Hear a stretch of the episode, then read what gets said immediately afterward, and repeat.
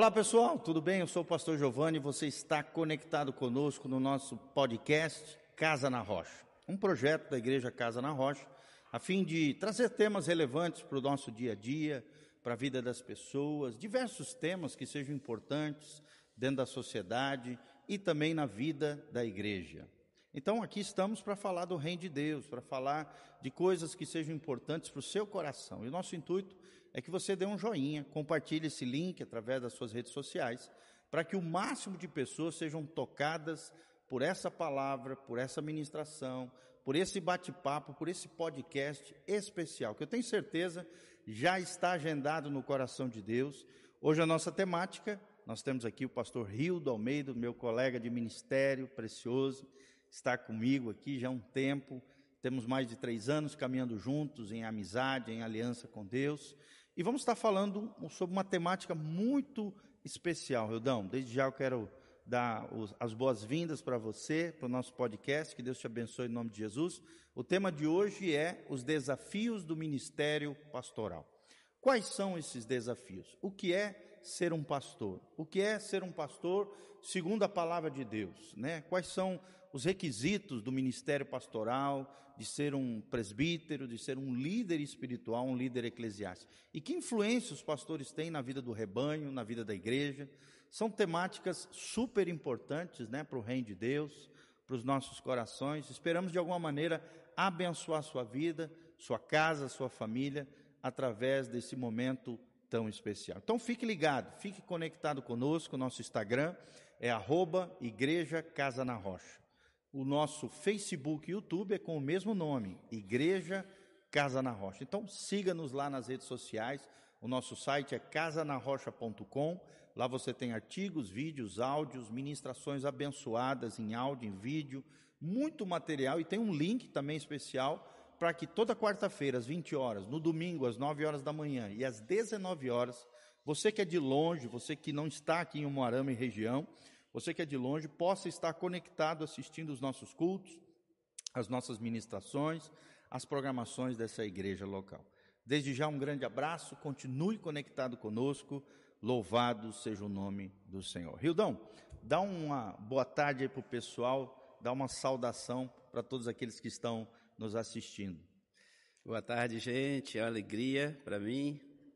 É, quero agradecer essa oportunidade, né, de estar Amém. não só participando desse podcast, mas estar vivendo com vocês esse momento aqui nessa igreja maravilhosa, essa igreja linda que tem assim cada dia ganhado o nosso coração em amor, Amém.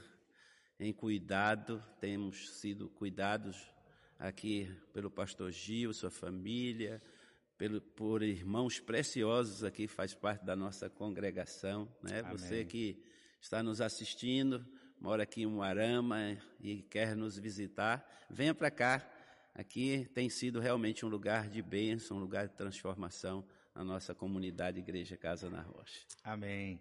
E como sempre fazemos, né, Rildão? Nós queremos começar com a palavra de Deus. Amém. A palavra de Deus é o nosso guia, o tema da nossa comunidade é que Cristo seja o centro, que a palavra de Deus seja o fundamento e nós nos dedicaremos aos relacionamentos.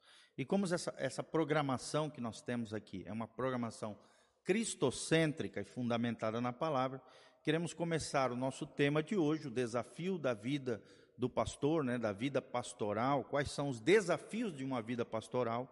Nós estamos baseados em Jeremias 3,15. Abra o seu coração, deixe Deus falar com você. O tema é o que a palavra de Deus nos diz. Aqui Jeremias, o grande profeta Jeremias, cheio do Espírito Santo, lança uma palavra profética que ecoa até hoje no mundo espiritual. Quando ele diz em Jeremias 3,15: Dar-vos-ei pastores segundo o meu coração, que vos apacentem com conhecimento e com inteligência. Olha que coisa linda, duas características que um pastor deve ter conhecimento e inteligência. Ele não pode ser um leigo, é um, uma pessoa né, simplória, muito menos também um neófito, um novo na fé. Não, ele precisa ser uma pessoa versada na palavra, né? como Paulo diz, o que se requer dos, dos, dos despenseiros é que eles sejam encontrados fiéis. No outro trecho também, Paulo diz que procura apresentar, quando ele fala a Timóteo, ele diz: procura apresentar-te diante de Deus como obreiro aprovado, que não tem do que se envergonhar e que maneja bem a palavra de Deus. Então, conhecimento e inteligência e ser um pastor segundo o coração de Deus é a palavra profética lançada para a igreja brasileira hoje, não a igreja brasileira apenas, mas a igreja mundial dos dias de hoje. Tá bom? Então nós queremos começar com a definição, né? Rildo, pensando um pouquinho nessa temática, né, da vida pastoral, da vida de um pastor, para você, meu amado, o que que para você é ser um pastor? É, é, ser um pastor, é, na verdade a, a, palavra né, pastor, ela está ligada a, a, cuidado, né? guardador, guardador de ovelhas, ou seja, aquele que cuida do rebanho. Então eu acredito que essa definição, ela também ela tem a ver com, com a vida do pastor, a vida do pastor que é, é alguém que Deus chama, né? A, Paulo vai falar isso em 1 Timóteo, capítulo 3, ele vai dizer aquele que almeja né, o episcopado, ou seja, aquele que almeja um ministério, excelente obra almeja, ou seja, é uma obra excelente. Não é algo que é, nós escolhemos ser, ou seja, ah, às vezes as pessoas né, interpretam de forma errada é, a vida, a vocação pastoral, mas a vocação pastoral é algo divino, né? é um chamado de Deus especial para a vida do pastor. E quando a gente entende isso, o verdadeiro pastor, Jesus vai dizer, ele dá vida pelas suas ovelhas, ou seja, ele dá vida, ele se entrega. Então, as características de um, um pastor, para mim, ela também ela é reconhecida pelo próprio rebanho daquele pastor, ou seja, o pastor, ele, as pessoas vão falar para ele, né, também. Ele também vai ter essa testificação com seu próprio rebanho, que o rebanho vai reconhecer que ele é um homem dedicado, um homem sério, né, uma pessoa que se preocupa com a ovelha, com o estado dessa ovelha, né, que vive cuidando dela, ele não vive para si mesmo, mas ele pensa sempre no banho, no, no, no, no rebanho, no rebanho. Ele, ele pensa sempre é, no bem-estar desse rebanho, então, é, isso é para mim é ser um pastor, é alguém que esteja cuidando de gente, de pessoas. É, e tem que amar gente, né? É, é. Não basta ser um profissional da fé, né? Você eu, tem que ser vocacionado. Eu sempre digo, Gil, assim, que o pastor, ele precisa cheirar a ovelha, né? É. Gostar de gente. É, uma, uma vez é, eu estava no ministério, né? vai aqui já uma história de muitos que nós Esse temos. É ministério Graça e Paz. Né? É, muitos que nós temos para contar, mas um pastor, às vezes, é, eu acredito que existe muito profissionais da fé, né? Eu acho até que a maioria. É, então, ele, ele disse assim para mim: você tem que se relacionar somente com o pastor. Seu relacionamento precisa ser com outros pastores. Sim, eu entendo isso. Eu acho que deve ter, sim. Isso, deve, é, isso é maravilhoso. E tem a sua importância. Tem né? a sua importância. Mas é, ele cortou totalmente o vínculo, né? eu querendo cortar o meu vínculo com as minhas ovelhas, com a minha, minha liderança, que ele observou esse vínculo muito forte. Sempre onde. É, Como eu... se isso fosse um defeito, né? uma Exatamente. falha. Exatamente. E Sempre... não é. Pelo contrário, é um dom, né? É um dom. É. Sempre onde eu pastoreei, é, sempre as ovelhas esteve sempre muito próxima, né? Da Sim. minha casa, da minha vida. Então, é, para mim, ser pastor é isso, é se envolver com o rebanho, cuidar deles e doar a sua vida, porque Jesus disse, se precisar, não é verdade? A gente está sempre se doando. O que é que Jesus está dizendo? Olha, você precisa abrir mão do seu tempo, abrir mão muita, a, a, maioria das vezes da sua família, de ficar com seus filhos, de ficar com a sua esposa, de projetos pessoais, não é verdade? É Algum, uma vida altruísta, né? É, alguns, Sacrificial. Alguns talvez pensem assim, puxa, o cara não, não deu certo na vida e agora ele quer ser pastor, né? E, e eu vejo algumas situações como essa, mas Sim, não. Também já vi. Depois a gente vai falar um pouquinho aí de chamado, a gente, a gente todos nós renunciamos a muitas coisas para estar onde nós estamos. Né? Isso. E o pastor também não pode se autoproclamar um líder espiritual, um líder religioso ou um pastor, né? Eu sempre digo isso para as pessoas, eu creio que o verdadeiro pastor, ele começa no coração de Deus. O chamado pastoral começa no coração de Deus, é não no seu coração, não na sua claro. vontade. Sim. E traga até um embasamento bíblico para isso, né? A é. Bíblia diz que é Deus que efetua em vós tanto o querer quanto o realizar. Ou seja, o desejo primeiro começa no coração de Deus, de depois Deus. ele compartilha esse desejo ao seu coração. E se você realmente tem um chamado pastoral, ministerial, Deus vai realizar de forma sobrenatural isso na sua vida. Isso que você falou é muito importante, né, Hildo? É, é, deixarmos de colocarmos coisas na cabeça, mas realmente procurarmos nos descobrir quem nós somos no Senhor.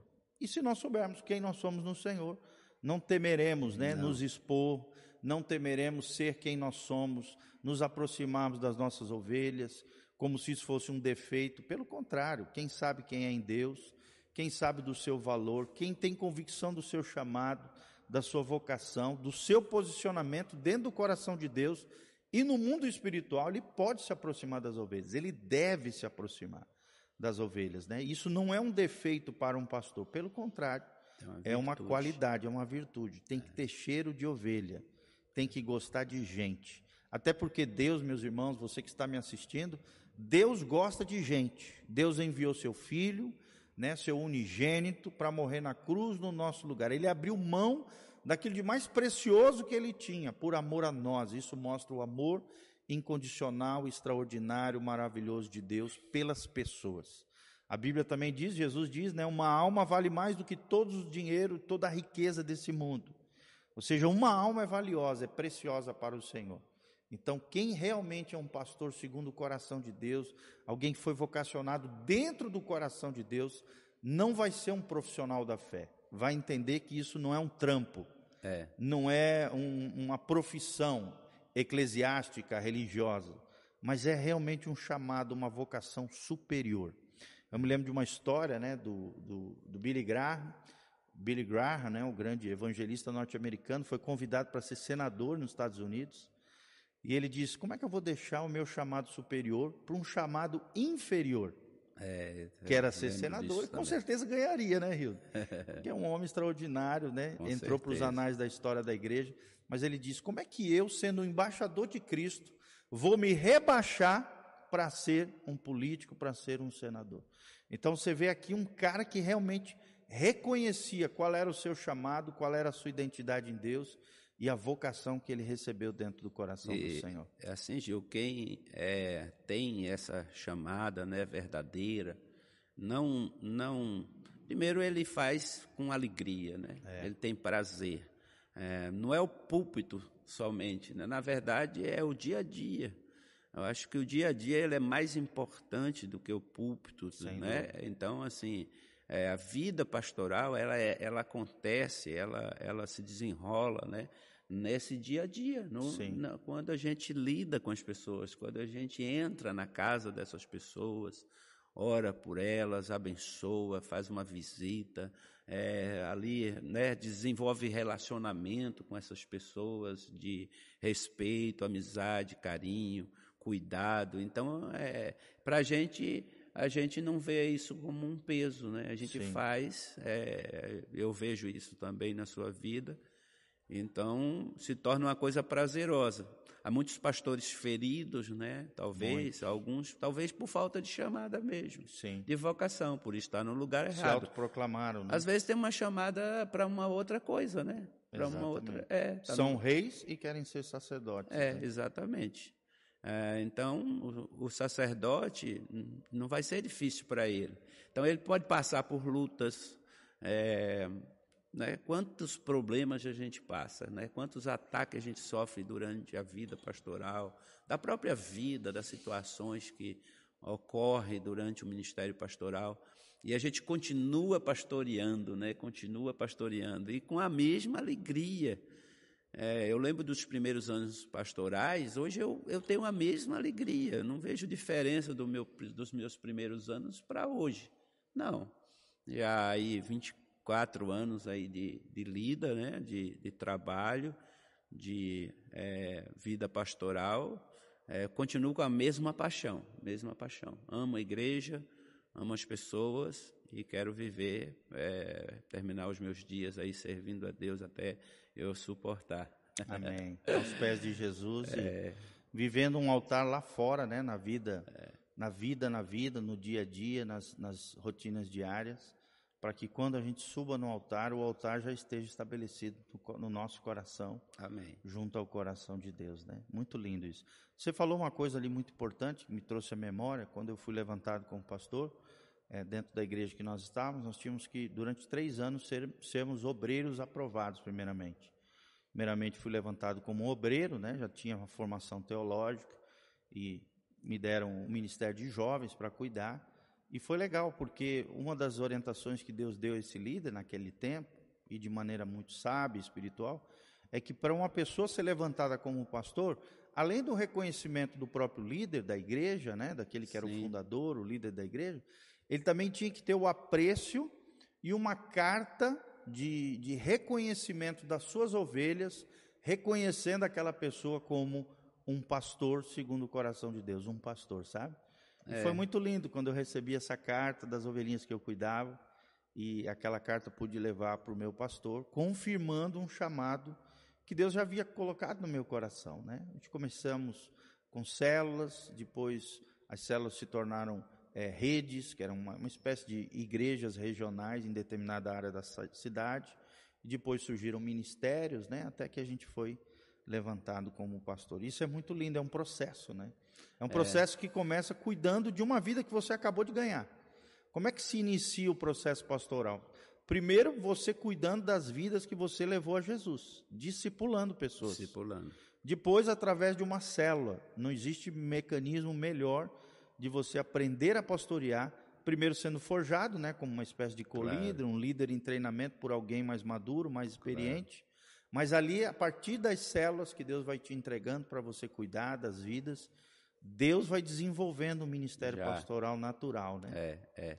E é, é, é, importante isso aí, porque assim, na verdade, o pastorado, né, ele, ele não é um pastor, não é um título, né? É isso. É, então as pessoas hoje querem colocar título, por exemplo. Ele sustenta esse é. título é.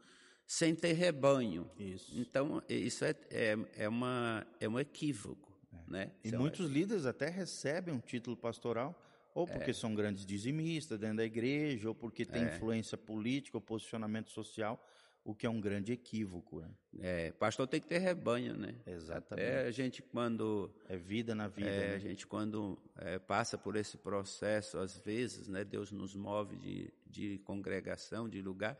Eu acho que é o período mais difícil da vida da Sim, gente, né? Que tem que recomeçar. Né? É, é exatamente. Do zero, né? Porque as ovelhas elas testificam e elas, a gente vai ver isso lá em Atos, né? Ali também na escolha dos diáconos, tudo, Sim. né? Assim, a aprovação da igreja. É, testificando o seu ministério. Como que a gente percebe isso? No meio da congregação. Sim. A gente percebe isso. Isso é você comigo, eu contigo, né? Sim. né? Eu ouço, eu ouço coisas que você não ouve, a teu respeito lindíssimas, né? Que, que, de, que eu me fico emocionado, as pessoas Amém. falando de você. Outro dia eu estava numa das nossas células, né? Aí, dessas, não da igreja, e, e importante isso também, né? Fora então, a questão reconhecimento da igreja, reconhecimento da própria comunidade, Sim. entendeu? E hoje eu estou aqui há quatro meses, né? É, na, na, cidade, então assim, a gente vai conhecendo pessoas, como eu fui agora à tarde. Sim. E as pessoas conhecem bastante o pastor Gil aqui, né? Ele é bem conhecido. E a gente vai ouvindo. São 17 anos, tá, gente? Aí cidade. que coisa legal, né? Aí a gente sai, vai num lugar, vai em outro, e as pessoas. Não, você, Casa na Rocha é a igreja do pastor Gil? Sim, casa, é, é lá mesmo. Estou trabalhando com ele e tal. O pessoal nota o sotaque, pergunta de onde eu vim. Ali a gente já desenvolve um relacionamento, já convida para vir da igreja, Sim. não é? Então é legal isso aí, mas é legal ouvir da boca das pessoas, as pessoas falarem assim, puxa, eu, eu, gosto, eu tenho investido nesse ministério, eu faço parte dele também, posso não estar lá todos os dias, mas é porque eu vi na vida do pastor Giovanni um amor muito grande por, por vidas. E eu vi ele trabalhar em prol de uma pessoa que estava muito precisada de um apoio e ele não abriu mão até que aquela pessoa mudou de vida, né, ministrando na vida dela. Isso assim me deixou bem impactado e muito feliz, sabe? Porque é, o Espírito Santo de Deus fala com a gente, né? Você está no lugar certo, com a pessoa certa. E você pode sonhar, pode ter projetos e sonhos, porque você está realmente fazendo aquilo que Deus te chamou para fazer. Amém. Oh, Deus, Deus. Deus te abençoe, meu querido. Amém, querido. É um privilégio também ter você como parceiro e companheiro ministerial. Meu Deus. Fico muito feliz. É, tremendo demais. Recentemente, para quem não sabe, nós tivemos uma semaninha lá em Israel, né? Visitando a Terra Santa, oh, realizando glória. um sonho maravilhoso de estarmos lá na terra de Jesus, um momento assim extraordinário, impressionante, pisando ali as sendas, a terra onde Jesus pisou, onde operou milagres e maravilhas. E ao, mesmo tempo nosso coração estava bem seguro, né? no sentido de que a igreja também estava caminhando sozinha, não estava centrado em mim, na minha pessoa, né? num homem, mas sim a obra estava caminhando e, e homens fiéis à frente dela, né? dentre eles você também, o PC, o Rafa e toda a nossa equipe aqui de voluntários e e, e, graças a Deus, isso é muito lindo, trouxe muita alegria para o meu coração. Estava lá longe, assistindo os cultos aqui e ao mesmo tempo alegrando o meu coração, me alegrando no Senhor, de ver a obra prosperando, a obra crescendo, a obra seguindo adiante, né? não baseado no homem, mas sim baseado numa visão, no mover de Deus. E isso é muito lindo, é maravilhoso, ok? Então, fala um pouquinho, Rildo, como é que foi o seu chamado pastoral? Como é que foi, como é que surgiu, como é que aconteceu esse chamado pastoral? Para aquele que está nos assistindo, talvez se identificar, né, perceber como é que Deus chama um homem de Deus. Como é que foi o seu chamado pastoral? É, eu, eu me converti, né?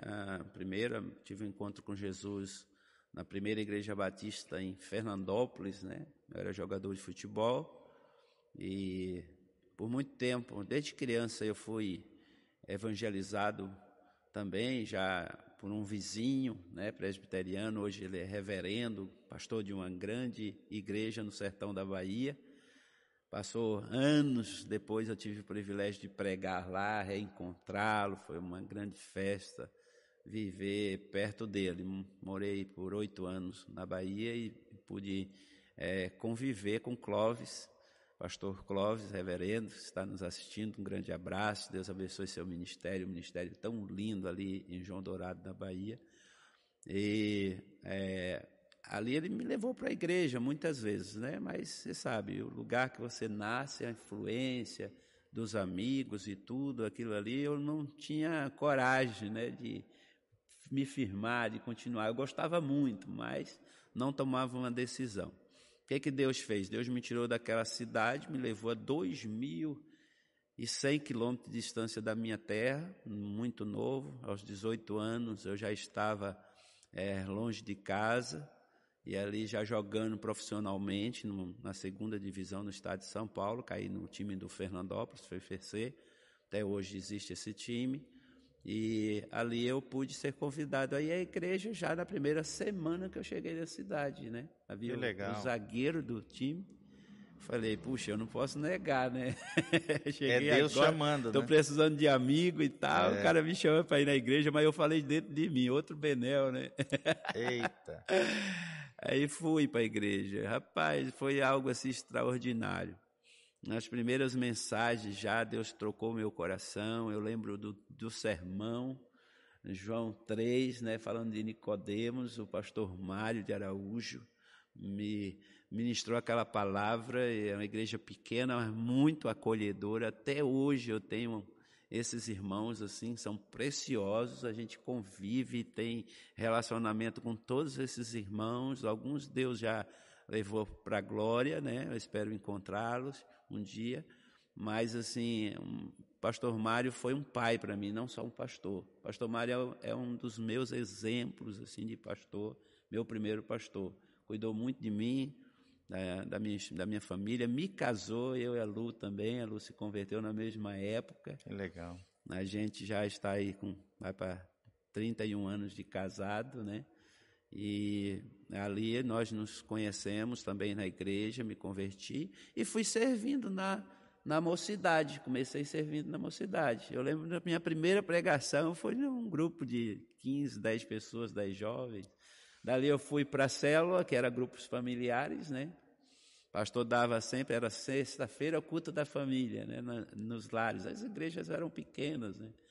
Então ia todo mundo todo mundo para casa do irmão ali, naquela área e tal. E o pastor disse: Não, você vai pregar tal dia. Meu Deus do céu, sofri muito, Gil. Friozinho na barriga. Mas Deus me deu graça, né? E cada ministração, as pessoas chegavam para mim e falavam assim: Rio, Deus tem uma, um chamado para ti. Ou seja, Deus foi confirmando através, através de outras pessoas, é. né, ovelhinhas comuns, normais, Sim. de que você tinha algo especial é. da parte de Deus. É, o pastor também, pastor Mário, cuidava, já me olhava com esses olhos, né, já me deu é, a liderança da juventude. Aí até o dia que eu não aguentei mais, né, algo começou a ferver no meu coração, essa chamada. Aí já eu tinha outro pastor, que era o pastor Diocélio, aí o pastor também me ajudou muito nesse processo, até o dia que a Lu entendeu também, né? Porque na verdade eu já era casado e eu também tinha uma vida profissional, né? Já tava, já, tinha, já jogava em outro, outras equipes, como já tinha disputado o Campeonato Mineiro em 92, tal. Aí eu voltei para São Paulo de novo para o interior. Ali eu tive que abrir mão, por exemplo, do meu sonho. Eu estava com 25 anos, assim, ainda galgando time grandes, né? Tinha no meio da carreira. Disputando, disputei Taça São Paulo e é, tinha muito contato, então eu estava numa época muito boa, né? Eu acho que eu era o único ainda, é, na época, juniores, que tinha idade 18, 19 anos, que jogava no profissional. Único atleta. Hum. Eu tenho foto disso aí e tudo. É? Até hoje eu tenho muita amizade com esses atletas, tenho amigos que jogam lá, tenho amigos lá dentro do Palestra Itália, né, que jogou comigo, que é palmeirense, Walter, aí no Facebook também, nos acompanha sempre, curte as nossas postagens. Quer Dali dizer, porco, Walter, né? que Palmeiras, nosso pastor Gil Brasil. é palmeirense, hein? É. Um dia, é, quando eu for em São Paulo, a gente vai conhecer lá o palestra. Vou levar o Gil para conhecer, sim. tá bom, Valtão? Um abraço. Se Deus quiser. E aí, gente, é, aí Deus me chamou, e eu tomei uma decisão com a Lu. E eu vim para o seminário onde o meu pastor tinha formado, que era aqui em Altônia, no Seminário Betânia. Eu conheci certo. pessoas maravilhosas, né? meus professores. Houve um respaldo é. da igreja local na época que vocês vieram para cá? Sim. Ou com... você veio na cara e na coragem, meio que na fé, assim? É, é, uma igreja, provisão sobrenatural de Deus. É, a igreja é, assumiu a, a, minha, a minha vinda, né? Mas Sim. a da Lu foi assim pela fé. Certo. Foram pessoas voluntárias que ofertavam, né? Então a gente viveu praticamente todo o tempo de, de seminário, seminário interno, né? A gente deixou tudo para vir para o seminário, para morar em um quarto aí no seminário. E nesse período, Deus nunca deixou faltar nada. Desde o primeiro certo. ano também, pela nossa maturidade, eu já assumi um, um ministério é, na igreja de Caraíma, pastor José está aí até hoje. É, hoje tem o pastor Eric lá, é um povo querido que a gente ama demais também. Nós desenvolvemos um ministério ali de final de semana, todo final de semana ia para Icaraíma. Uma né? espécie de estágio, né? Estágio, é, foi o primeiro ano. No segundo ano eu assumi uma igreja tempo integral, assim, só aos finais de semana e voltava para o seminário na cidade de Cascavel, da Legal. Igreja Evangélica Livre. Pastoreei por dois anos. Essa igreja nos chamou no final para pastorearmos. Mas a gente tinha uma, um compromisso de voltar para a nossa igreja mãe, a primeira igreja batista em Fernandópolis, onde nós começamos o nosso trabalho. Que legal, que é. joia. Isso aí é muito importante, você que está é. nos ouvindo, nos assistindo, né? O Deus que vocaciona, o Deus que chama, é o Deus que sustenta. Às vezes de forma, né, assim, através da sua comunidade local, com respaldo do seu pastor, às vezes através de irmãos, empresários, como foi o meu caso também. Deus levantou um empresário que deu todos os recursos para que eu ficasse dois anos no México, estudando a minha formação Puxa, teológica, legal, pastoral, de forma sobrenatural. Ele ele estava num dia, né, dormindo, teve um sonho, Deus falou com ele, no dia seguinte ele já fez a proposta. Eu já estava orando, né, pedindo oh, a Deus glória. uma oportunidade para estar tá estudando na, num determinado local lá que nós admirávamos muito, na cidade do México. o Christ for the Nations, né? Cristo para as Nações, na cidade do México. E Deus abriu as portas, né? Do, do local, dos recursos, nos enviou para lá. Também mesma coisa, deixamos tudo para trás. Na época eu não era casado, era solteiro, fui como solteiro. Tive a oportunidade de fazer escola de missões e, e depois uma formação teológica, pastoral, formação de obreiros, junto a uma grande igreja lá da cidade do México, chamada Amistade Cristiana.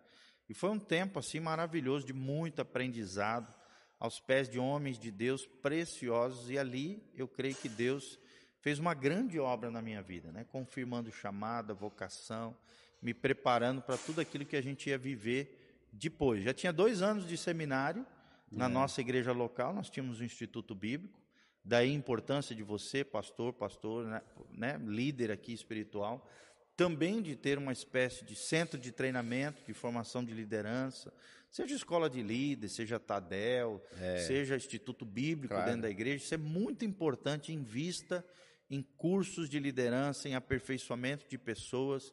Não há nada mais lindo do que você ver pessoas crescendo, se desenvolvendo, florescendo no Senhor.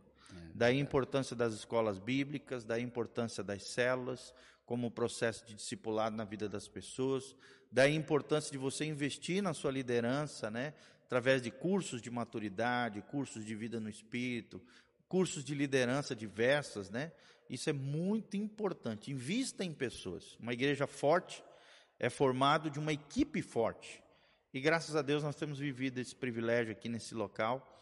Por mais que ainda não sejamos uma igreja grande, né? Temos apenas dois anos, cerca de 150 pessoas. Um terço da igreja já está no voluntariado. É. 40, hoje eu acrescentei mais um. É, Menino que eu, eu batizei, discipulei, agora foi tá acrescentado lindo, né? Dele, né? No, no, no, voluntariado. Como é lindo isso, ver Deus é. despertando pessoas para a vocação, para o chamado, para o ministério, para fazer algo no reino de Deus. Né? Às vezes a pessoa acha que do dia para a noite vai virar um pastor, vai virar um, uma missionária, uma profetisa ou um profeta. Não, querido.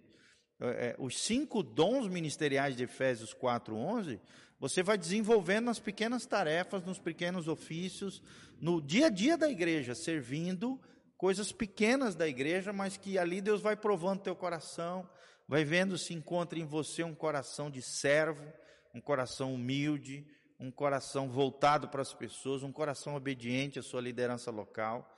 Isso é muito importante. E aí surge a terceira perguntinha que eu quero te fazer.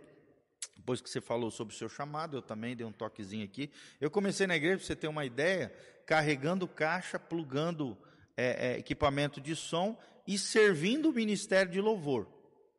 E ao mesmo tempo fazendo isso, né, cuidando, limpando instrumento, carregando caixa, ajudando no som, na mídia. Até hoje a gente faz uma coisinha ou outra dessa. se você não tivesse aprendido? Gente... Exatamente. Até hoje a gente sabe fazer quase de tudo Monta aqui. tudo aqui. É meio que severino dentro da igreja local, né? É o faz tudo aqui. Como foi importante isso dentro de um processo de Deus na minha vida. Aí comecei a olhar o pessoal ministrando louvor, Deus despertou um desejo de estar aprendendo o instrumento, aprendi primeiro o violino, depois o violão, e aí começou a surgir o, o desejo de me tornar um ministro de louvor. Demorou sete anos para isso acontecer, para Deus realizar esse sonho. Ou seja, Amém. não acontece do dia para a noite, é um processo. processo. Mas Deus realizou e até hoje a gente trabalha também na área da música, né? Quando é necessário servir nessa área. Nada do que Deus forjou na sua vida, preste atenção, Deus vai lançar fora, Deus vai jogar fora, seja a sua faculdade, o curso que você fez, né? As, as, os aperfeiçoamentos que você fez ou que Deus forjou na tua vida serão santificados, aperfeiçoados, e tudo isso vai virar ferramentação futura para o chamado e para a vocação que Deus tem para você. Isso aí, isso é lindo você, demais. Você me deu um gancho aqui, né, sobre essa as ferramentas, né? ou seja, aquilo que você já fez, aquilo que você já viveu, Deus vai usar realmente como ferramenta. Eu, futebol para mim tem sido assim, o esporte sempre foi uma ferramenta no meu ministério pastoral. Evangelística, né? Teve um ano, Gil, que eu batizei 14 jogadores profissionais de um time só que congregava na nossa igreja. Oh, 14 desceram as águas. Foi muito, foi maravilhoso.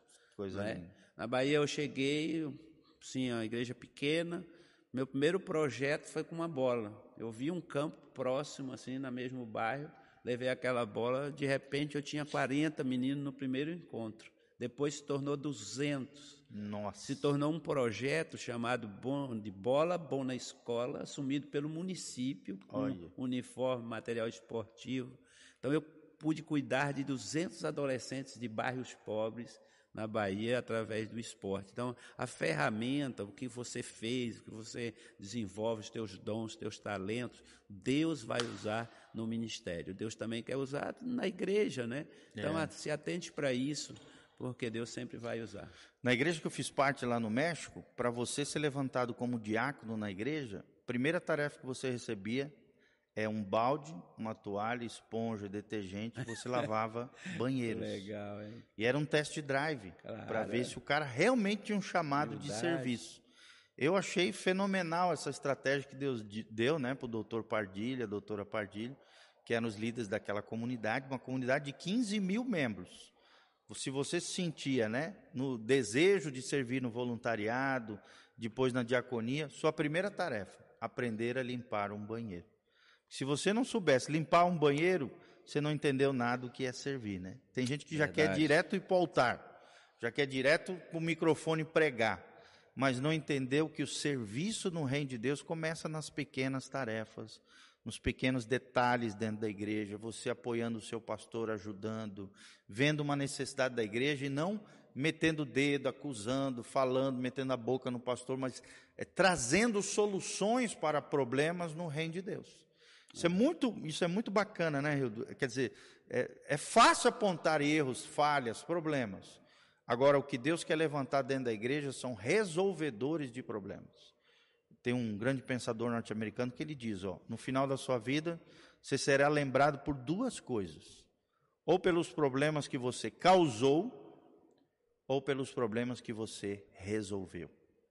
E o que Deus está procurando não é pessoas causadores de problemas mas sim pessoas que resolvam problemas para o reino de Deus. Então, não despreze os pequenos começos. Entenda que o reino de Deus é um reino de processos. Deus tem um processo na sua vida. Galgueje, né? Com, é é, é, é, deseje o episcopado, a liderança espiritual, galgar, né? É, novos ares, novos patamares em Deus, mas entenda que existe um processo que ele não pode ser abortado ele tem que ser desenvolvido pelo próprio Deus, a começar no teu coração. Amém. E isso é muito lindo e maravilhoso. Terceira pergunta: como é que você vê a formação da liderança hoje no Brasil? Ah, no momento atual, né, na verdade, eu acredito que nos últimos 20 anos tem sido um desafio enorme. Né? Ah, a gente, os seminários eram no, na nossa época, né, os seminários Sim. internos, houve uma redução muito grande nos seminários internos. Certo. Então, é, eu acredito muito que ainda é o melhor para melhor formação, formação. Melhor formação. Por quê? Porque o seminário interno ele não está só preocupado em te dar é, capacidade intelectual, conhecimento intelectual, não é acadêmico, não. Ele também trabalha o teu caráter, né? Então, assim, o Seminário Betânia era uma referência para todo, todo o Brasil, né, para o mundo, não é verdade? Então, assim, hoje eu carrego, assim, princípios maravilhosos que norteiam a minha vida até hoje. E, engraçado, eu me sinto ainda ligado aos meus professores, responsabilidade. Sim. Te leva ele para sempre, é, né? Eles é. para sempre. E assim, a gente está tendo sempre contato. Convidei o pastor Cícero, ele vai vir a Autônia e logo que ele descer vai nos avisar. E eu falei para ele que ele que quer um podcast com ele aqui, né? Amém. Estava numa conferência de liderança com lá em Tubarão, Santa Catarina, ele é um dos preletores na Igreja Assembleia de Deus, pastor Carlos, amigo da gente também. Então assim, o pastor Cícero é uma referência de líder para mim, tá? Cícero Bezerra, ele é escritor também, é, pastor Henrique, pastoreia hoje também. Aí eu tenho os meus colegas do meu tempo que estão, muitos estão pastoreando aqui na região e em outros estados também, mas nós temos contatos até hoje. E há uma, uma, ligação entre nós, né, de compromisso também. Eu também sinto, me sinto compromissado com eles, não é? Que a gente quer ver um outro bem, tal. Aqui Cascavel, reverendo Leonardo da IPB, é, se formou comigo, amigo, colega também. Então a gente vai tendo esses, essas pessoas que fazem parte da nossa história, da nossa vida.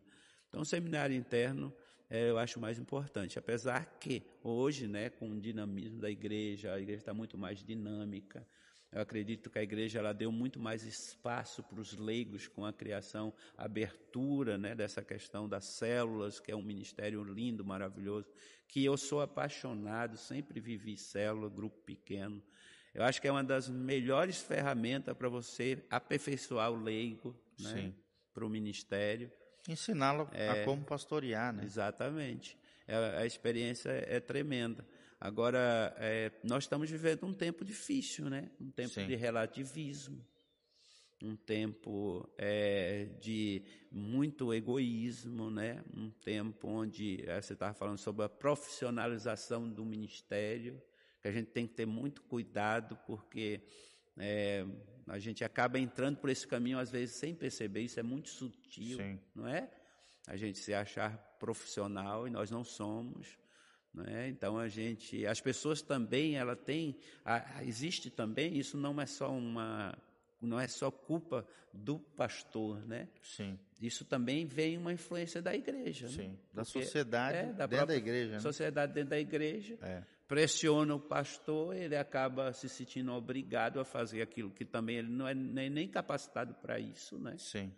Então eu acho que a gente, como pastor, não pode perder as nossas características Sim. Sermos autênticos no púlpito, fora dele, Sim. né? Para quê? Para que a gente seja quem a gente é. Claro. Não é não criar... uma fotocópia é, do líder da denominação. Né? E também ficar criando, é, olhando hoje as redes sociais estão aí, né? Então a gente começa a ver Seguindo coisa, modelos, né? Vendo, vendo tudo que a gente vê acontecer, as pessoas veem uma coisa acontecendo, elas querem fazer, é. entendeu? E isso também acaba acontecendo na vida da igreja. Sim. Então hoje um está fazendo, vamos fazer, porque entendeu? Não importa que se está certo ou se está errado. Eu acho que os valores que nós temos, que foram é, nos ensinados através da nossa formação, que Sim. é uma formação de seminário interno, ortodoxa, ela, né? elas fazem uma grande diferença no nosso ministério. Sem dúvida. Entendeu? Então, e é importante passar isso adiante, né? Adiante, eu acho que a gente para uma nova geração, ensinando lembrando eles. aqui do seminário, você vê uma riqueza tão grande aqui, né? O seminário é, luterano, é. nosso amigo pastor Irã, uma, estrutura, extraordinária, estrutura ali para receber preciosos. Exatamente. E às vezes as igrejas nem sabem, sabe? É. Você sabe que tem igrejas próximas. Menosprezam, né? É, não conhece. Tem carência de liderança, é. É. tem pessoas clamando por uma oportunidade, tem uma baita ferramenta dessa e infelizmente pastores não valorizam esse tipo de organização para eclesiástica, ou seja, que está do lado da igreja para somar com a igreja em prol do reino de Deus. Eu ali Campo Mourão, Também concordo. Cara. Campo Mourão, é, concordo eu, com você. Eu fiz essa ponte com vocês, né? Fiz é. essa ponte contigo. Logo eu conheci Irã, e eu fui lá, pastor Irã, Góis, nós estivemos lá e eu falei para a Lu, falei, meu Deus do céu, que oportunidade as igrejas da cidade têm e elas menosprezam. Aí eu já trabalhei com os colegas, com os pastores que estão lá também, falei sobre essa criar essa oportunidade para enriquecimento pastoral e como tem sido importante para a nossa vida. Né? Maravilhoso. Para quem não sabe, tá, gente, tanto o pastor Rio quanto o pastor Giovanni e outros pastores, líderes, alguns irmãos preciosos, toda terça-feira de 15 em 15 dias, duas vezes por ano, né, matérias semestrais, nós fazemos uma reciclagem de pastores. O que, que é isso? É um curso onde se estuda uma matéria teológica com o pastor Irã Góes, esse homem que nós estamos falando. De vez em quando está aqui na igreja, pelo menos uma vez a cada dois meses, às vezes até uma vez por mês, nós trazemos aqui na nossa comunidade. Tem acrescentado muito, tem nos ajudado muito, e é um homem de Deus extraordinário. Às vezes nós temos no reino pessoas assim valiosas, preciosas, com anos de estrada, muita experiência e vivência, e tem muito líder dito espiritual, que por causa da soberba, da arrogância, da prepotência, menospreza outras pessoas valiosas e preciosas. achando que já sabe tudo, é a síndrome da maturidade, né? Ele acha que já sabe tudo, ele já acha, o cara começa a falar e pregar, já, já sabe como vai ser o fim da conversa. Então isso é muito perigoso, quando você deixa de ter um coração de aprendiz, um coração humilde, capaz de aprender, desde uma criança até um doutor em teologia ou filosofia, seja o que for, você deixou de crescer, porque você acha que já sabe tudo. E quem acha que sabe tudo se torna um cara perigoso. A Bíblia diz que o orgulho procede à ruína. E tem muitos pastores e líderes hoje paralisados no seu chamado, na sua vocação, sempre falando as mesmas coisas porque não se reciclam, não estudam, não procuram Exatamente. bons livros, não vão pelo menos uma vez por ano numa conferência. Tem medo de ouvir o contraditório. Né? Exatamente. Né? Fecharam nas suas é. caixinhas ali teológicas, né? espirituais, entre aspas, porque na verdade o espiritual não tem nada, não reconhece o outro, não reconhece a multiforme sabedoria de Deus através da igreja, através de outras pessoas, e acaba perdendo, se tornando bitolado, limitado e impedindo o agir de Deus na sua vida e no seu coração. Então não seja assim, saia da caixinha, sabe?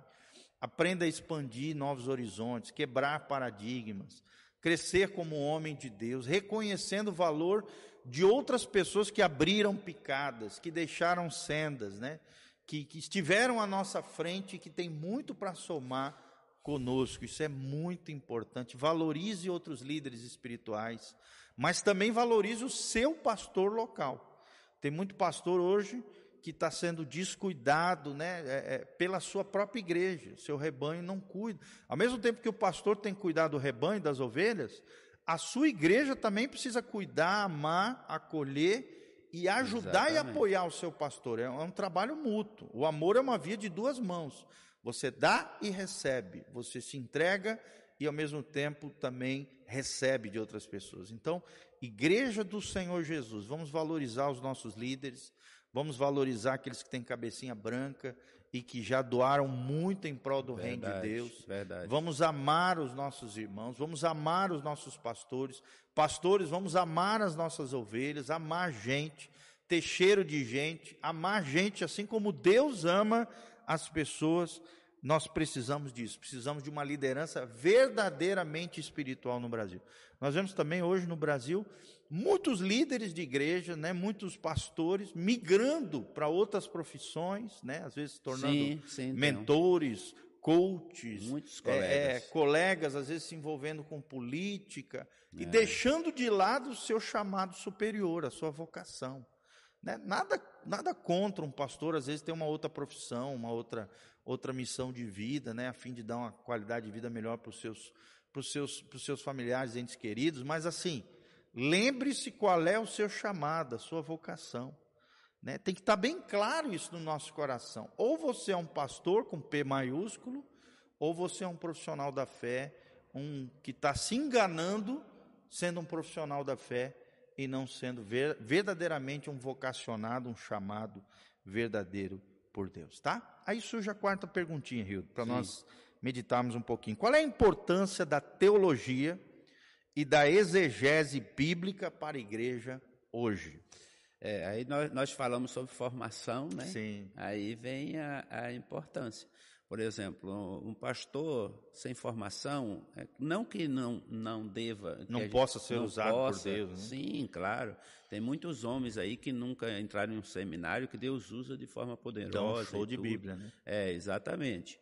Mas é, são autodidatas, não são pessoas, não é todo mundo. Entendeu? Isso aí não uma é. Uma exceção à é, regra, é né? uma exceção.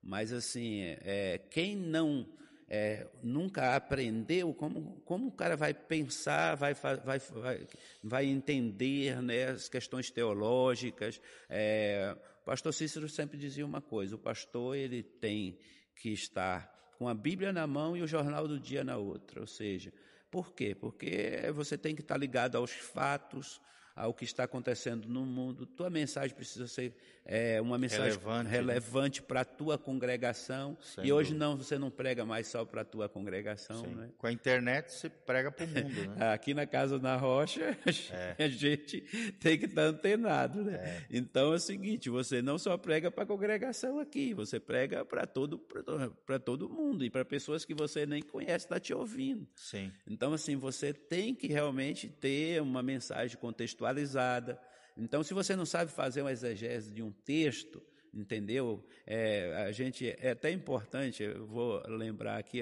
por exemplo, uma das importâncias de ir para Israel. Sim. Né? A gente, é, eu sei que há muita gente negociando com isso, tal, misticismo e transforma isso numa coisa assim, né? Num negócio até numa fonte de lucro. Mas, assim, pessoas maduras podem ir para Israel e vai voltar edificado. Sem dúvida. Crescimento é Cultura, grande. Né?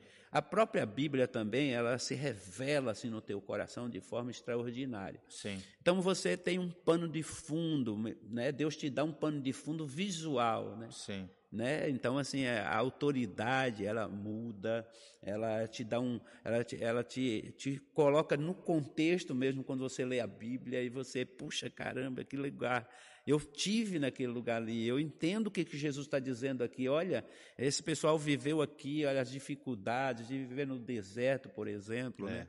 Eu tive a oportunidade de descer lá no Cário, né, fazer o caminho bíblico todinho, Gil. Um dia você vai fazer também, porque é, é especial demais esse caminho bíblico que o povo de Israel fez até a Terra Prometida. Então, assim, eu fiz todo esse caminho. Então, assim, o deserto para mim se torna hoje, eu, eu falo do deserto com muita facilidade. Por quê? Porque eu andei pelo deserto. Então, ela te deu esse, me dá, me dá esse pano de fundo. Então, na hora de interpretação, de analisar um texto e fazer uma interpretação, é, para a gente facilita. Você fala com propriedade. E né? facilita, né? Então, qual é a importância da exegese? Se você não sabe nem o que é exegese, é. Né? se você não sabe pegar um texto bíblico olhar o contexto, saber para que é, por que, que se cria tantas coisas, heresias, tantas né? heresias dentro das igrejas e tantos sofismas também, né? Sim.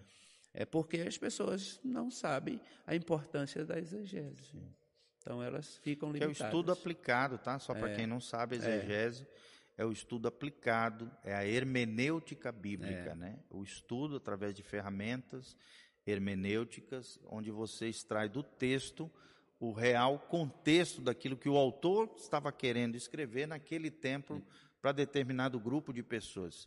E sabendo que o autor estava escrevendo, falando, né, o que estava no coração do autor ao escrever aquele texto para aquelas determinadas pessoas, você ter a capacidade de contextualizar, Exato, trazer para os dias de hoje de maneira correta, né, respeitando fatores gramaticais, históricos, históricos culturais, literários, daquela né? época, literários, figuras de linguagem, por exemplo, é. coisas assim, poder trazer para os dias de hoje de forma eficaz, né? É, verdadeira, autêntica. Isso é, muito importante, tá, gente? Um pastor precisa conhecer hermenêutica bíblica, exegese bíblica, é. tirar do texto aquilo que realmente o texto quer falar é. e não usar um texto fora do contexto às vezes por uma doutrina que ele inventou, botou na cabeça, porque não tem, infelizmente, uma formação teológica e exegética com relação à palavra de Deus, tá bom?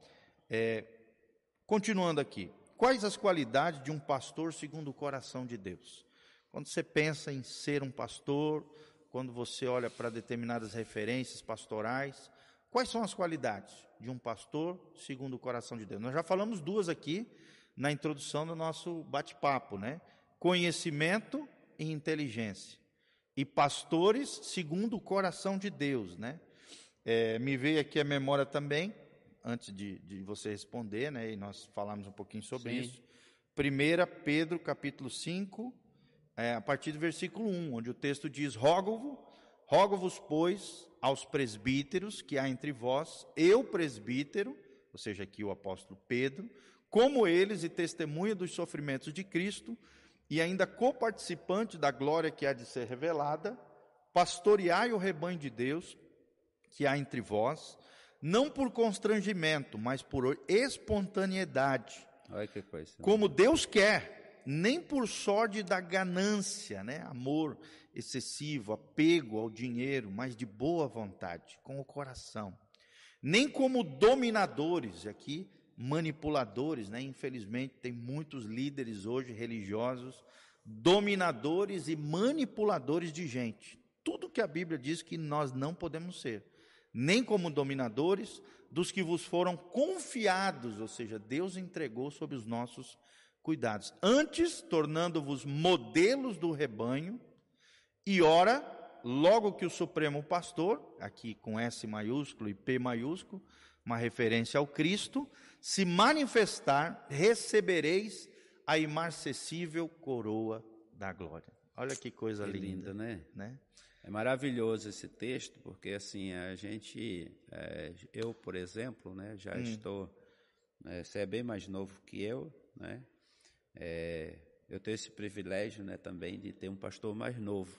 É, isso é legal, porque eu eu posso ver você, eu alguns anos atrás, né, com um pique é incrível e Hoje, quando eu, nas minhas redes sociais, né, porque a gente tem muito relacionamento pessoal em vários estados, alguns amigos, eles dizem, Hildo, é, puxa, rapaz, vocês aí, todo dia vocês têm uma atividade, tem, cara, que legal as suas postagens, tenho observado, acompanhado você aí e tal. E realmente, a nossa igreja é uma igreja em movimento. Sim. A igreja, nossa igreja não para. Sai das Nossa igreja não, não, nós não temos culto aqui no templo todos os dias, mas temos reuniões em vários lugares. É uma igreja dinâmica, uma igreja que vai até as pessoas, né? A igreja deve fazer isso. Então, assim, esse é um sonho de igreja é. realmente. É. Uma igreja proativa, nós, né? Nós estamos construindo. E uma das coisas, assim, eu acredito, né? Ezequiel depois vai falar sobre isso e, e Deus vai tratar com esses pastores, né? Então, assim, a gente tem que ter cuidado. Eu, eu acredito que é, o pastor ele precisa é, primeiro, agradar a Deus, né? agradar a Deus, ter essa certeza da sua vocação, saber que ele vai prestar conta a Deus de tudo que Deus colocou na sua mão, a igreja, seu, seu ministério. É, a Bíblia diz não com ganância, né? como muitos têm feito, construído impérios pessoais, não, não é verdade? Financeiro. Se, se né? enriquecido através da igreja. Essa é uma coisa que eu tenho certeza que eu não vou ser cobrado, cara, é. diante de Deus. Assim. Nem eu, graças é, a Deus. Porque eu estou há 24 anos no ministério, é, né? Não, não, tenho, não tenho nenhuma conta bancária, não sou nenhum milionário, vivo da graça e da misericórdia de Deus até hoje, mas eu, eu garanto a vocês a alegria, o prazer de pastorear e nunca, nunca me faltou, Gil, nada, nunca me né? faltou nada, nunca me faltou salário na minha casa. Nunca me faltou a provisão na minha casa, nem para minha esposa, nem para os meus filhos, né? nem em tempos difíceis, é, nos tempos mais difíceis, mais sombrios, a gente sentiu falta de nada. E nos tempos mais difíceis, que Deus tem assim se revelado, mostrando o quanto Ele tem cuidado da gente, não é? Não importa assim as situações, as, as lutas que você enfrenta. Eu acredito que o pastor as qualidades de um pastor, ele precisa ser perseverante. Sim. Sempre perseverante. Ele precisa fechar o seu coração, blindar o seu coração, né, com uma palavra mais, vamos dizer aqui, mais contextualizada, que é blindar o seu coração para as coisas de fora, né? Porque senão ele pode desistir do ministério. Sim. Não é verdade? Para o que ele às vezes ouve. Então, quantas pessoas falam tanta coisa para você, né? Te denigre, te tira o ânimo, para quê? Esse é o diabo querendo te tirar do propósito, na é verdade. Sim. O diabo não quer que você continue nessa carreira, né? Sim. É uma carreira preciosa, excelente obra, excelente obra almeja. Então eu almejei essa excelente obra, então eu vou perseverar e fazer tudo sempre com muito amor no, no coração. E isso é interessante, isso é lindo, porque, irmãos, a gente, Gil, a gente não precisa se esforçar para agradar ninguém. As pessoas gostam da gente, as pessoas passam a amar a gente. Sim. É natural. Quando você faz com o coração. Meu né? Deus, né? como é lindo. As né? pessoas percebem quem é apaixonado é. naquilo que faz é. e quem faz por obrigação. Quem está ali por causa de um trampo, por causa de um salário, é. por causa de um recurso. É, é, uma grande diferença. E não só na, na via pastoral, mas em todas as, todas as, as vocações, né, todas é. as profissões, a gente realmente percebe quem é apaixonado ou não por aquilo que faz. É, em nenhum momento a gente, né, por exemplo, eu mesmo nunca fiz isso de pegar o telefone e ligar para fulano para arrumar ministério para mim. Não, a gente às vezes tem um contato com um, com outro, é, pergunta como é que está o campo, como é que está as situações, e aí às vezes surgem as oportunidades, né? Mas o pastor ele precisa também estar tá atento à voz de Deus, o direcionamento Sim. de Deus, porque ele precisa estar tá no lugar que Deus deseja que ele esteja, Exatamente. senão ele não vai frutificar ele não vai crescer, Sim. entendeu? Ele tem que ter essa percepção, percepção do momento, né? É. Percepção do momento. Então, é, criar raízes, criar né? Raiz. que é muito importante. Sim. Tem pastor que não cria raízes, não para em lugar nenhum, cada dois, é. três anos muda de, de igreja, de, de, de trabalho, é. aí não consegue criar raízes. Quem não, uma árvore que não cria raízes não cresce para cima e não floresce, não, não prospera. Floresce. Né? Então, um dos segredos da prosperidade é você criar raiz no, no lugar que Deus separou para você. Amém. E isso é lindo. Eu aprendi com um pastor norte-americano, pastor Danduque, missionário, um grande avivalista aqui no Brasil, que o lugar de Deus para vocês tem três P. Três P: paz, poder espiritual e provisão. Amém. Se você está num lugar onde você Verdade. tem paz, né, uma consciência limpa, um coração livre, leve, né, solto no Senhor, você tem paz, que aquele lugar é o lugar de Deus para você. Você tem poder espiritual, você percebe que a tua vida espiritual está crescendo, é pujante, está florescendo no Senhor. Aleluia. É um sinal que aquele lugar é um lugar de Deus para você. E terceiro lugar, Deus estabelece provisão, porque quando Deus chama, ele respalda. respalda. Quando ele fala, ele provisiona. Então é muito importante paz, poder e provisão. E sempre que eu segui esses três sinais, aprendendo com esse grande homem de Deus, através da vida que ele observou, do próprio Abraão, Isaac e Jacó, realmente isso funciona. Paz, poder e provisão para você descobrir qual é o lugar que Deus tem para você, tá? Então, aqui uma grande dica pastoral, né? Você pastor, líder, você que está nos assistindo, lembre-se disso. Crie raízes. Ore a Deus, pergunte onde é que é o lugar de Deus para você, onde você possa fincar raízes, crescer e florescer no Senhor. Isso é muito importante. E procure em Deus ser um líder segundo o coração de Deus, ser alguém parecido com Jesus. Nossa referência é Jesus. A referência de um verdadeiro pastor segundo o coração de Deus é Jesus de Nazaré. Temos outras lindas referências, né? O apóstolo Paulo, temos Pedro, João, né? Tantas referências bíblicas aqui mas nada se compara com Jesus de Nazaré. Jesus era movido de compaixão. Jesus via a necessidade das pessoas e queria fazer algo a respeito. Jesus tinha cheiro de ovelha, cheio de cheiro de gente. Jesus amava pessoas, né? E isso é tremendo, é maravilhoso, é precioso, é glorioso, tá? Então nós queremos encerrar com isso, né? Com estas é. palavras, com certeza vamos ter outros momentos, né, falando sobre o desafio do ministério pastoral. Esperamos que de alguma maneira você tenha sido despertado quanto ao seu chamamento, à sua vocação, seja Amém. pastoral, seja no voluntariado da igreja, seja em algum ministério específico no corpo de Cristo.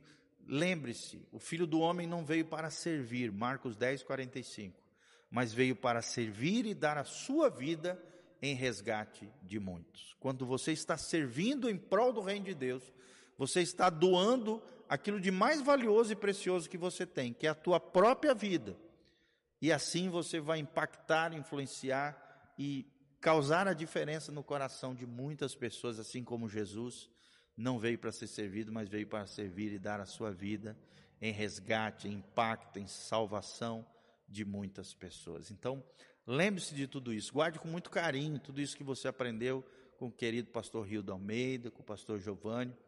Também desde já Quero deixar nossas redes sociais, né? Nosso Instagram, Facebook, YouTube, Igreja Casa na Rocha. O nosso site casanarrocha.com, site que visa edificar, abençoar a sua vida. Lá nós temos oito cursos de graça para você crescer, florescer e se desenvolver no Senhor em várias áreas da vida cristã, da vida familiar, da liderança espiritual. Eu tenho certeza que você será tremendamente abençoado. casanarrocha.com. E queremos deixar um convite para você. Toda quarta-feira, hoje à noite, temos culto aqui às 20 horas. E também no domingo, às 9 horas da manhã, Escola Bíblica Dominical e um culto da família. E à noite, o nosso cultão dominical, culto da família, igreja repleta, às 19 horas. Aguardamos você na Doutor Camargo, 4555, aqui em Umuarama, Paraná, tá bom? Continue conectado, Pastor Giovanni, né, no YouTube, nosso canal do YouTube, dá um joinha, compartilha esse link. Aqui no link de descrição do YouTube também tem todas as informações de como você pode vir participar desta comunidade, como você pode contribuir através da sua generosidade também com esse ministério, com todo esse trabalho pastoral, através das redes sociais e do ministério na igreja local e pregação e expansão do evangelho do reino de Deus. Lance a sua semente, querido, invista no reino de Deus. Faça isso, seja um apoiador dessa obra, um cooperador fiel dessa obra linda que Deus Amém. está fazendo. Eu tenho certeza que as janelas dos céus vão se abrir e que chuva de bênçãos virão sobre a tua vida, tua casa, a tua família de maneira toda especial, tá bom? E desde já o nosso agradecimento, queremos terminar orando, né, pela sua vida, Feche os seus olhos, coloque a mão no seu coração. Amém. Vamos orar para que Deus desperte dons, talentos, ministérios, Amém. a fim de servir o reino de Deus. Pai, nós estamos aqui, terminando esse podcast, temos certeza que o Senhor foi glorificado e exaltado Amém. aqui através desse trabalho, ó Deus, de expansão, pregação, tratando, ó Deus, de assuntos tão pertinentes, tão relevantes para a sociedade para a vida das pessoas, para a nossa comunidade, para a igreja de Jesus de maneira geral.